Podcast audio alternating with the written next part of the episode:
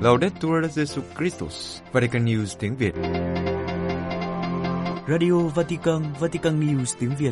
Chương trình phát thanh hàng ngày về các hoạt động của Đức Thánh Cha, tin tức của Tòa Thánh và Giáo hội Hoàng Vũ được phát 7 ngày trên tuần từ Vatican và Roma. Mời quý vị nghe chương trình phát thanh hôm nay, thứ tư ngày 7 tháng 2 gồm có Trước hết là bản tin, kế đến là sinh hoạt giáo hội. và cuối cùng là gương chứng nhân.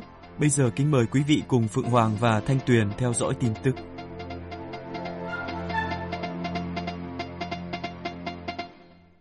Nhà thờ Đức Bà Paris mở cửa trở lại vào ngày 8 tháng 2 năm 2024. Paris, theo dự kiến, nhà thờ Đức Bà Paris sẽ mở cửa lại vào ngày mùng 8 tháng 12 năm 2024. Trong sự kiện quan trọng này sẽ có một số cử hành như Tam Nhật khai mạc và Tuần Bát Nhật cầu nguyện. Trong một lá thư mục vụ đề ngày 2 tháng 2, Đức Tổng giám mục Laurent Ulrich của Paris đã công bố ngày mở cửa trở lại của nhà thờ Đức Bà Paris là vào ngày 8 tháng 12. Ngài cũng cho biết giai đoạn quan trọng này cũng sẽ bao gồm nhiều cự hành và hành hương và sẽ kéo dài từ ngày 8 tháng 12 năm 2024 đến ngày 8 tháng 6 năm 2025, tức lễ Chúa Thánh Thần hiện xuống. Trước đó 15 ngày sẽ có một cuộc rước lớn trên các đường phố để đưa tượng ảnh Đức Mẹ trở lại nhà thờ chính tòa. Sự kiện chính diễn ra trong 3 ngày, bắt đầu từ ngày 7 tháng 12. Trong ngày này sẽ diễn ra lễ bàn giao ngôi thánh đường từ nhà nước cho giáo hội công giáo, cử hành phụng vụ với phép lành, hát Magnificat hoặc Te Deum và Kinh Chiều. Tiếp đến ngày 8 tháng 12, nghi thức thánh hiến bàn thờ sẽ được cử hành long trọng trong thánh lễ đầu tiên, Chúa Nhật thứ hai mùa vọng, và vào ngày thứ hai, ngày 9 tháng 12 sẽ là ngày lễ Đức Mẹ vô nhiễm nguyên tội.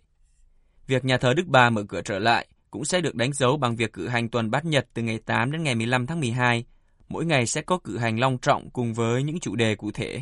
Đức Tổng giám mục Hun Kích nhấn mạnh đến sự hiện diện của một số nhân vật quan trọng, bao gồm đại diện chính phủ, các nhà tài trợ, các nhóm làm việc trong 5 năm, lính cứu hỏa tòa nhà vào ngày 14 tháng 4 năm 2019, các giám mục Pháp, các giám mục nước ngoài, đại diện của các giáo phận Pháp và các vị khách khác. Đặc biệt, Đức Tổng giám mục hy vọng người dân Paris sẽ hiện diện tại các cử hành của sự kiện mở cửa lại này. Ngài mời gọi các giáo phận và các giáo sứ tổ chức các cuộc hành hương đến nhà thờ chính tòa trong thời gian từ tháng 12 năm 2024 đến tháng 6 năm 2025. Ngài viết thêm, tôi cũng đề xuất, hay đúng hơn là khẳng định rằng, cử hành quan trọng này dành cho tất cả các Kitô hữu thuộc mọi độ tuổi và tình trạng khác nhau. Không có điều gì đẹp hơn khi nhìn thấy các nơi, các giáo xứ hoặc các cộng đoàn Kitô, một dân tộc khác, họ là những người dân trong các khu phố, với trẻ em, thanh niên, người lớn, người khỏe mạnh, đau yếu, bệnh tật, người nước ngoài. Không có gì đẹp hơn khi nhìn thấy các hiệp hội Kitô giáo quan tâm đến hết mọi người và không ai bị bỏ quên, cũng như có chỗ cho những người bấp bênh nhất hay những người bị cô lập và bị lãng quên. Chính họ sẽ có mặt tại nhà thờ chính tòa. Cuộc gặp gỡ của 300 cha sở trên thế giới tại Roma. Roma, từ ngày 28 tháng 4 đến ngày 2 tháng 5 tới đây, 300 cha sở từ các nơi trên thế giới sẽ tham dự cuộc gặp gỡ tại Thánh Đô về Thượng Hội đồng Giám mục do Văn phòng Tổng thư ký Thượng Hội đồng Giám mục và Bộ Giáo sĩ tổ chức, với sự cộng tác của Bộ Loan báo tin mừng và Bộ các giáo hội công giáo Đông Phương. với chủ đề Các linh mục cho Thượng Hội đồng, một cuộc gặp gỡ quốc tế. Tại trung tâm hội nghị Fraterna Domus, nhà huynh đệ gần Roma, các linh mục sẽ lắng nghe và chia sẻ kinh nghiệm của các linh mục trong các giáo hội địa phương và để cảm nghiệm sự năng động công việc của Thượng Hội đồng Giám mục trên bình diện phổ quát. Sáng kiến tổ chức cuộc gặp gỡ này đáp ứng mong muốn của các tham dự viên khóa họp tháng 10 năm 2023 vừa qua của Thượng Hội đồng Giám mục. Trong bản tường trình đúc kết, các tham dự viên có nêu rõ sự cần thiết phải phát triển những thể thức để có sự tham gia tích cực hơn của các phó tế, linh mục và giám mục trong tiến trình Thượng Hội đồng Giám mục trong năm nay. Một giáo hội hiệp hành không thể thiếu tiếng nói, kinh nghiệm cũng như những đóng góp của họ. Trong những ngày gặp gỡ, các linh mục sẽ có những buổi thảo luận để chia sẻ những thực hành tốt, soạn ra những đề nghị mục vụ, đối thoại với các chuyên gia, các buổi cử hành phụng vụ. Con số các tham dự viên được xác định theo tiêu chuẩn đã được sử dụng để chọn các thành viên Thượng Hội đồng Giám mục.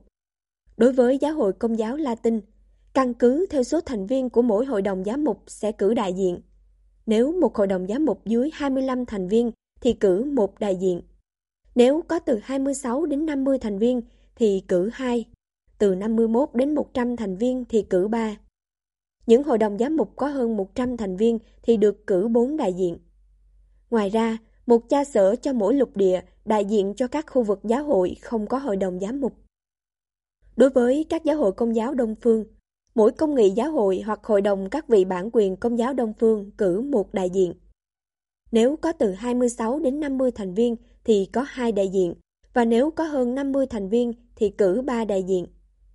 Trong việc chọn lựa này, ưu tiên dành cho các cha sở đã có kinh nghiệm quan trọng trong viễn tượng một giáo hội hiệp hành.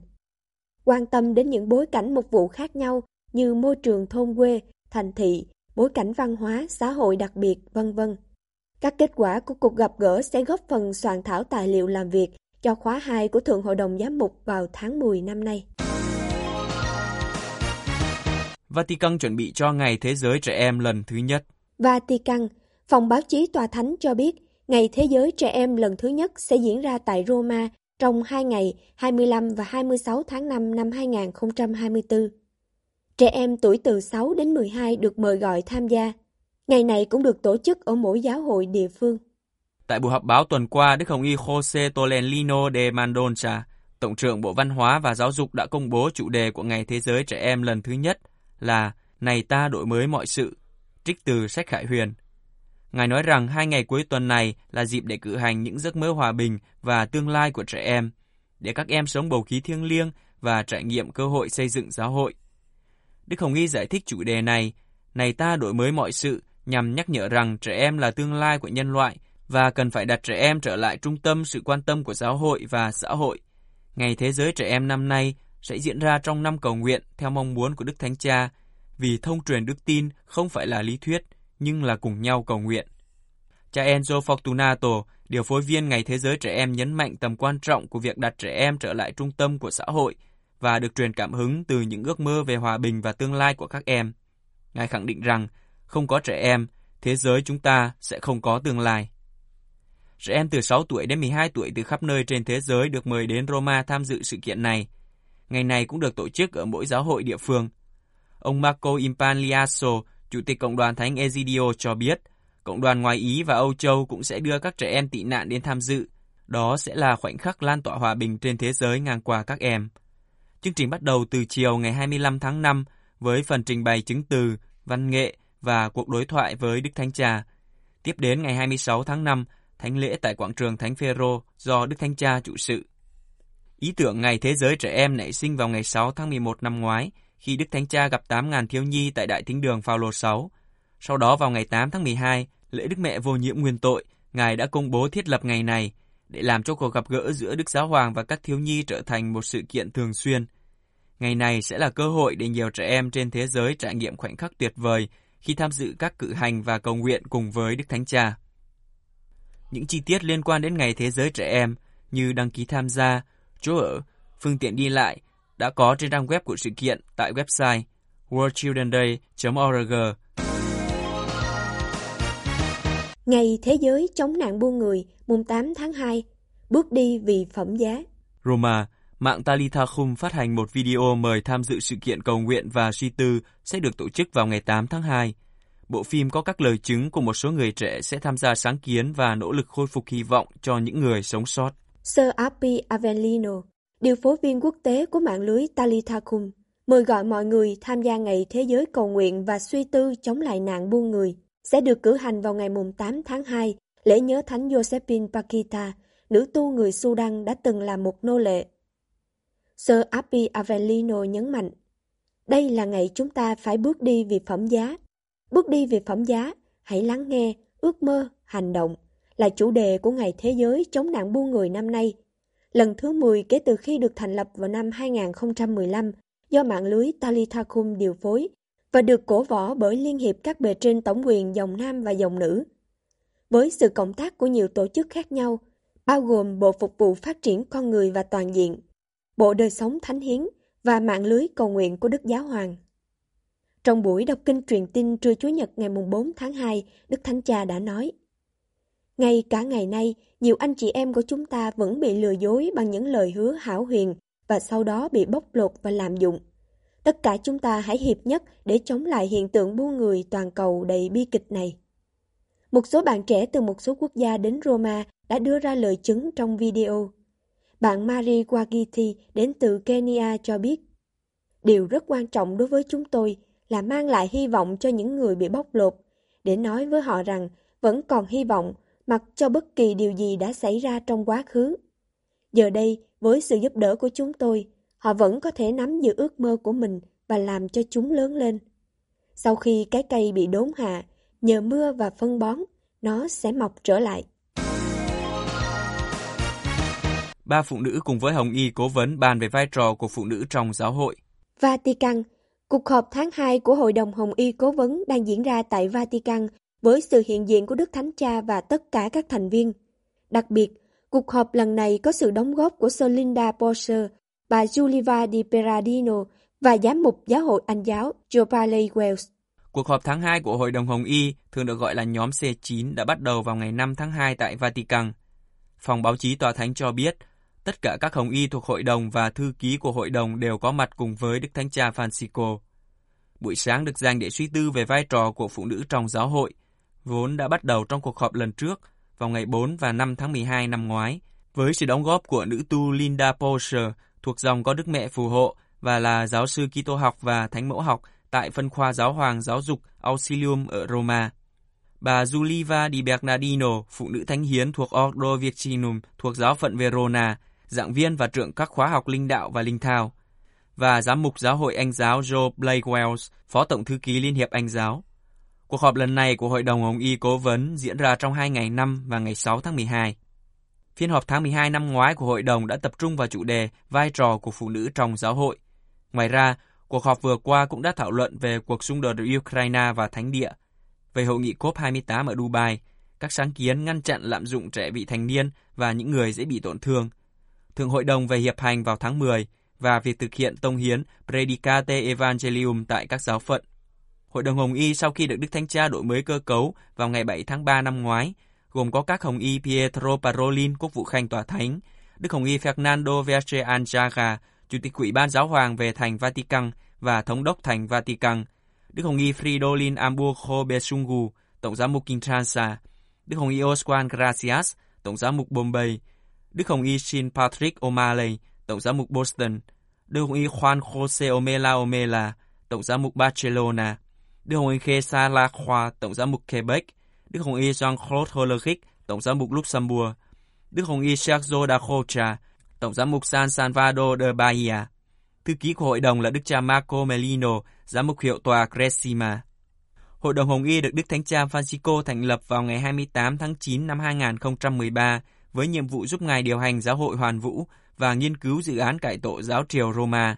Dự án cải tổ được thực hiện với tông hiến mới Predicate Evangelium được ban hành vào ngày 19 tháng 3 năm 2022. Cuộc họp C9 đầu tiên diễn ra vào ngày 1 tháng 10 năm 2013. Quý vị vừa theo dõi bản tin ngày 7 tháng 2 của Vatican News tiếng Việt. Vatican News tiếng Việt chuyên mục Sinh hoạt giáo hội. Suy điệp của Đức Thánh Cha Francisco cho Ngày Thế giới Bệnh nhân lần thứ 32 Kính thưa quý thính giả, hôm 13 tháng 1, Vatican đã công bố sứ điệp của Đức Thánh Cha Francisco nhân Ngày Thế giới Bệnh nhân lần thứ 32 sẽ được cử hành vào Chủ nhật ngày 11 tháng 2 tới đây. Trong sứ điệp có tựa đề Con người ở một mình không tốt chăm sóc người bệnh bằng cách quan tâm đến các tương quan. Đức Thánh Cha đào sâu tầm quan trọng nền tảng và sức mạnh chữa lành của các tương quan với tha nhân và với Thiên Chúa. Ngài kêu gọi một giao ước trị liệu giữa các bệnh nhân và những người chăm sóc họ, các thành viên trong gia đình và Thiên Chúa. Kính mời quý vị theo dõi sứ điệp của Đức Thánh Cha. Đức Thánh Cha bắt đầu sứ điệp với lời Chúa trong sách Sáng Thế. Con người ở một mình thì không tốt, Sáng Thế chương 2 câu 18. Ngay từ đầu, Thiên Chúa, đấng là tình yêu, đã tạo dựng nên con người để hiệp thông bằng cách ghi khắc trong hữu thể con người chiều kích của các tương quan. Vì thế, cuộc sống của chúng ta được tạo thành theo hình ảnh của Chúa Ba Ngôi, được mời gọi thể hiện trọn vẹn chính mình trong sự năng động của các tương quan, tình bạn và tình yêu thương lẫn nhau. Chúng ta được tạo ra để ở bên nhau chứ không phải đơn độc. Và chính vì dự án hiệp thông này đã được khắc sâu vào tâm hồn con người, nên kinh nghiệm bị bỏ rơi và cô đơn làm chúng ta sợ hãi, khiến chúng ta đau đớn và thậm chí là nó là điều vô nhân đạo. Điều này càng trở nên nghiêm trọng hơn trong những thời điểm mong manh, bất ổn và bất an, thường do sự khởi phát của một căn bệnh nghiêm trọng nào đó. Chẳng hạn, tôi nghĩ đến những người chịu cô đơn khủng khiếp trong đại dịch COVID-19. Những bệnh nhân không thể đón tiếp người đến thăm, cũng như các y tá, bác sĩ và nhân viên hỗ trợ. Tất cả đều bị quá tải bởi công việc và bị tách biệt trong các khu cách ly. Và tất nhiên, chúng ta không quên biết bao nhiêu người đã phải đối mặt với giờ chết một mình, được các nhân viên y tế hỗ trợ nhưng phải xa cách gia đình. Đồng thời, tôi đau đớn chia sẻ tình trạng đau khổ và cô đơn của những người vì chiến tranh và vì hậu quả bi thảm của nó, không được hỗ trợ và không được giúp đỡ. Chiến tranh là căn bệnh xã hội khủng khiếp nhất và những con người mong manh yếu đuối nhất phải trả giá cao nhất. Tuy nhiên, ngay cả ở những quốc gia được hưởng hòa bình và nguồn lực dồi dào hơn, tuổi già và bệnh tật thường phải trải qua trong cô đơn và đôi khi thậm chí bị bỏ rơi. Thực tế đáng buồn này, trước hết là hậu quả của nền văn hóa chủ nghĩa cá nhân, vốn đề cao hiệu suất bằng mọi giá và nuôi dưỡng huyền thoại về tính hiệu quả, trở nên thờ ơ và thậm chí tàn nhẫn khi con người không còn đủ sức lực cần thiết để theo kịp. Sau đó, nó trở thành một nền văn hóa vứt bỏ. Trong đó, con người không còn được coi là giá trị hàng đầu cần được tôn trọng và bảo vệ, đặc biệt nếu họ nghèo hoặc khuyết tật, nếu chưa hữu ích, như những trẻ em chưa được sinh ra, hoặc họ không còn hữu ích nữa như người già. Theo thông điệp Fratelli Tutti, chương 18. Thật không may, lối lý luận này cũng hướng dẫn một số lựa chọn chính trị, những lựa chọn không đặt phẩm giá con người và các nhu cầu của con người ở trung tâm, và không luôn ủng hộ các chiến lược và nguồn lực cần thiết để đảm bảo cho con người có quyền cơ bản về sức khỏe và quyền được chăm sóc. Đồng thời, việc bỏ rơi những người yếu đuối và sự cô đơn của họ cũng được khuếch đại bằng việc giảm thiểu sự chăm sóc sức khỏe thành các dịch vụ y tế đơn thuần mà không được đi kèm một cách khôn ngoan bằng giao ước trị liệu giữa bác sĩ, bệnh nhân và thành viên gia đình. Đức Thánh Cha viết tiếp, thật tốt cho chúng ta khi nghe lại lời kinh thánh đó. Con người ở một mình thì không tốt, Thiên Chúa công bố điều đó ngay từ lúc bắt đầu công trình sáng tạo và do đó mặc khải cho chúng ta ý nghĩa sâu xa trong kế hoạch của người dành cho nhân loại. Nhưng đồng thời vết thương chí mạng của tội lỗi len lỏi vào bằng cách gây ra những nghi ngờ, rạn nứt, chia rẽ và do đó gây ra sự cô lập. Nó ảnh hưởng đến con người trong mọi mối quan hệ của họ, với Thiên Chúa, với chính mình, với người khác, với thụ tạo. Sự cô lập này khiến chúng ta đánh mất đi ý nghĩa của cuộc sống của mình, lấy đi niềm vui của tình yêu và khiến chúng ta trải qua cảm giác cô đơn ngột ngạt trong tất cả những giai đoạn quan trọng của cuộc đời. Anh chị em thân mến, việc chăm sóc đầu tiên chúng ta cần trong bất kỳ căn bệnh nào là sự gần gũi đầy cảm thương và dịu dàng. Vì lý do này, chăm sóc người bệnh trước hết có ý nghĩa là chăm sóc các mối quan hệ của họ tất cả các mối quan hệ của họ với Thiên Chúa, với người khác, gia đình, bạn bè, nhân viên y tế, với thụ tạo, với chính mình. Có thể không? Vâng, điều đó là có thể và tất cả chúng ta đều được kêu gọi dấn thân để biến điều này thành hiện thực. Chúng ta hãy nhìn vào tấm gương người Samari nhân hậu, vào khả năng sống chậm lại và gần gũi với người khác vào sự dịu dàng mà người Samari nhân hậu, xoa dịu những vết thương của người anh em đau khổ của mình. Chúng ta hãy nhớ chân lý trung tâm này của cuộc đời chúng ta.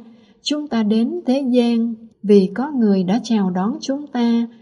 Chúng ta được tạo dựng cho tình yêu. Chúng ta được mời gọi đến với sự hiệp thông và tình huynh đệ. Chiều kích này của cuộc đời chúng ta hỗ trợ chúng ta đặc biệt trong những lúc bệnh tật và mong manh yếu đuối.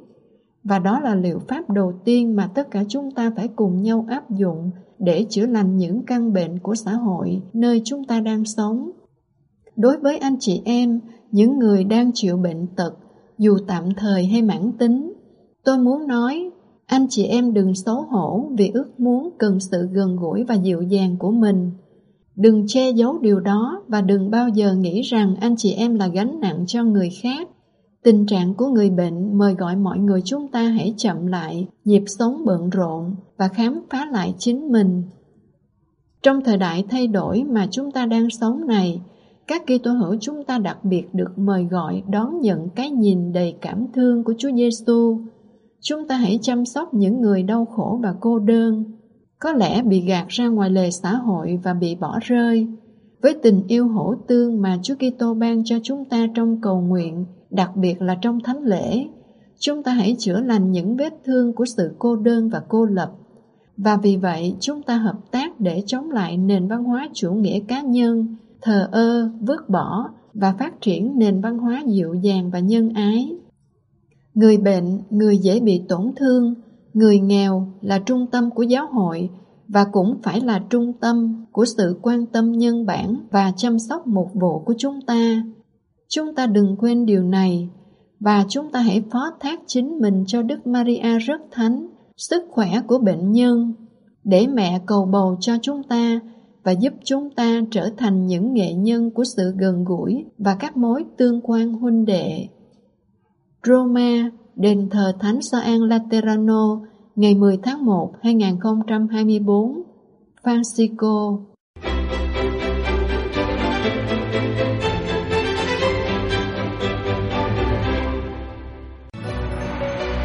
Vatican News tiếng Việt Chuyên mục Gương chứng nhân Anh Rodrigue Thadu được thánh thể biến đổi. Là một kẻ phạm pháp và buôn ma túy từ năm 16 tuổi, Rodrigue Tangiu đã trải qua một cuộc hoán cải bất ngờ trước thánh thể trong nhà thờ ở Paris Le Monian của Pháp. Cuộc đời của Rodrigue Tangiu không bình thường. Sinh ra ở Cộng hòa Dân chủ Congo, Rodrigue Tanyu đến Pháp năm 16 tuổi. Sau cái chết bất ngờ của người mẹ, anh cùng cha chuyển đến Bondi, trung tâm của Seigneur Saint-Denis. Trong thời thơ ấu, Rodrigue sống yên bình trong trường học, nhưng lớn lên, hoàn cảnh trở nên phức tạp hơn và anh rơi vào vòng xoáy của bạo lực. Những trận đánh nhau thường xuyên với những thanh niên ở trước cổng trường đã khiến anh và bạn bè không dám đến lớp. Ra trường, họ lang thang cả ngày trên đường phố Bondi. Chẳng mấy chốc, những người trẻ này trở thành tội phạm, tổ chức trộm cắp, sử dụng ma túy và bắt đầu buôn bán thứ gây chết người này. Rodriguez sống như thế cho đến năm 21 tuổi. Một tối kia, khoảng 10 giờ, sau khi thu thập những gì có được qua hoạt động phi pháp trong ngày, anh chuẩn bị đến hộp đêm. Bất ngờ, anh và những người bạn thấy ba nữ tu đang tiến về phía họ. Rodrigue nói, lúc đầu khi mới thấy những nữ tu này, anh nghĩ cần phải thận trọng. Nhưng khi biết họ thực sự là những nữ tu tốt, anh cảm thấy có trách nhiệm phải bảo vệ họ. Là người công giáo duy nhất trong nhóm, sau khi nói chuyện, anh đã xin các nữ tu cầu nguyện cho mình và yêu cầu các nữ tu tránh xa họ ngay lập tức. Những nữ tu này thuộc cộng đoàn Emmanuel và sống ở khu vực lân cận của Bondi. Trong những lần gặp sau, anh tìm mọi cách để né tránh họ. Nhưng một ngày kia, tại lễ hội âm nhạc, khi gặp lại họ, anh đã xin một nữ tu cầu nguyện cho mình. Lúc đó, anh tham gia vào một cuộc đánh nhau và sợ rằng ai đó sẽ chết và phải vào tù. Bất ngờ, nữ tu có mặt lúc đó mời anh vào nhà thờ và cầu nguyện. Ở đó, anh cảm thấy bình yên và tìm thấy niềm an ủi thực sự. Vì vậy, một thời gian sau, để tỏ lòng biết ơn, anh đã nhận lời mời của nữ tu đến thánh đường Paris Le Monian. Anh mỉm cười kể lại. Tôi muốn cảm ơn nữ tu đã cầu nguyện với tôi ngày hôm đó. Tôi tin nhờ lời cầu nguyện của nữ tu, tôi đã không vào tù. Sau đó, anh tham gia một cuộc hành hương cùng với các nữ tu, nhưng không quên mang theo thứ anh đã nghiện. Anh nói đùa. Tôi nghiện cần sa, do đó tôi phải mang đủ số lượng cần sa để dùng trong 5 ngày. Trên xe, các nữ tu đều vui vẻ, còn tôi thì phê với thuốc và ngủ. Khi đến Parade de Monian, tôi nhận thấy mọi người thật khác lạ, ai cũng mỉm cười. Tôi không quen với điều đó, tôi nghĩ họ đang chế nhạo tôi. Khi bước vào nhà thờ, ngay lập tức anh được thu hút bởi mình thánh chúa trên bàn thờ để chào đón những người hành hương. Anh nói, tôi không biết bí tích thánh thể, tôi nhìn thấy một vật gì giống quả pha lê, và sau đó tôi cảm thấy một sức mạnh đang gọi tôi, một sự dịu dàng và một tình yêu đã ôm lấy tôi. Khi tôi đến gần hơn, tôi bắt đầu khóc. Tôi quỳ xuống và cầu xin sự tha thứ. Đối diện với tình yêu và sự dịu dàng này, tôi cảm thấy bất xứng. Sau đó, Rodriguez nghe thấy một tiếng nói nội tâm, khuyến khích anh vứt bỏ mọi thứ đã mang theo. Anh nói, tôi đã ném cần sa. Lúc đầu tôi nghĩ có thể bán nó cho một người ở đó, nhưng cuối cùng tôi lại vứt nó đi. Và kể từ ngày đó, tôi không bao giờ hút thứ này nữa. Một ân sủng đã giúp anh thực hiện một lựa chọn triệt để. Kể từ lúc đó, anh đi từ tòa giải tội này đến tòa giải tội khác, cầu nguyện nhiều giờ trước mình Thánh Chúa, tham dự thánh lễ và tràn ngập niềm vui khôn tả. Anh kế tiếp. Tôi trở lại Bondi bằng lửa. Tôi đã hát Alleluia khắp khu phố. Tôi tự nhủ sẽ không bao giờ phạm tội nữa và nỗ lực sống tốt hơn. Tôi muốn kể cho bạn bè biết bí mật của mình, nhưng họ nghĩ tôi bị điên. Do sự thay đổi này, anh không còn hòa hợp với nhóm bạn nữa, nên quyết định chuyển đi nơi khác, trả nợ và rời khỏi thế giới phạm pháp, bạo lực và ma túy. Nhờ các nữ tu, anh đã bắt đầu theo học trường bác ái và truyền giáo của cộng đoàn Emmanuel. Và ở tuổi 24, anh trở thành nhà giáo dục chuyên biệt tại Abrotut Dautel. Sau đó thuộc Hiệp hội Le Horse. Hiện nay, ở tuổi 43, anh đã kết hôn và là cha của ba người con. Nhờ cuộc hành trình cuộc đời và kinh nghiệm nghề nghiệp, anh đã đồng sáng lập một hiệp hội có tên Mạng lưới hai thành phố để tập hợp những người có hoàn cảnh khác nhau, từ những doanh nhân lớn đến những người từ các vùng lân cận khó khăn, với mục đích giúp đỡ hàng trăm người trẻ ở vùng ngoại ô thay đổi hoàn toàn cuộc sống của họ, như anh đã được biến đổi.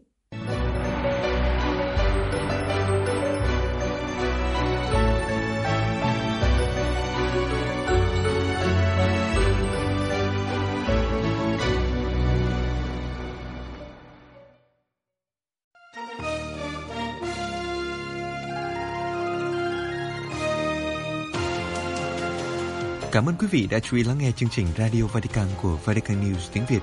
Xin Thiên Chúa chúc lành cho quý vị và toàn gia quyến. Laudetur Jesu Christus, ngợi khen Chúa Giêsu Kitô.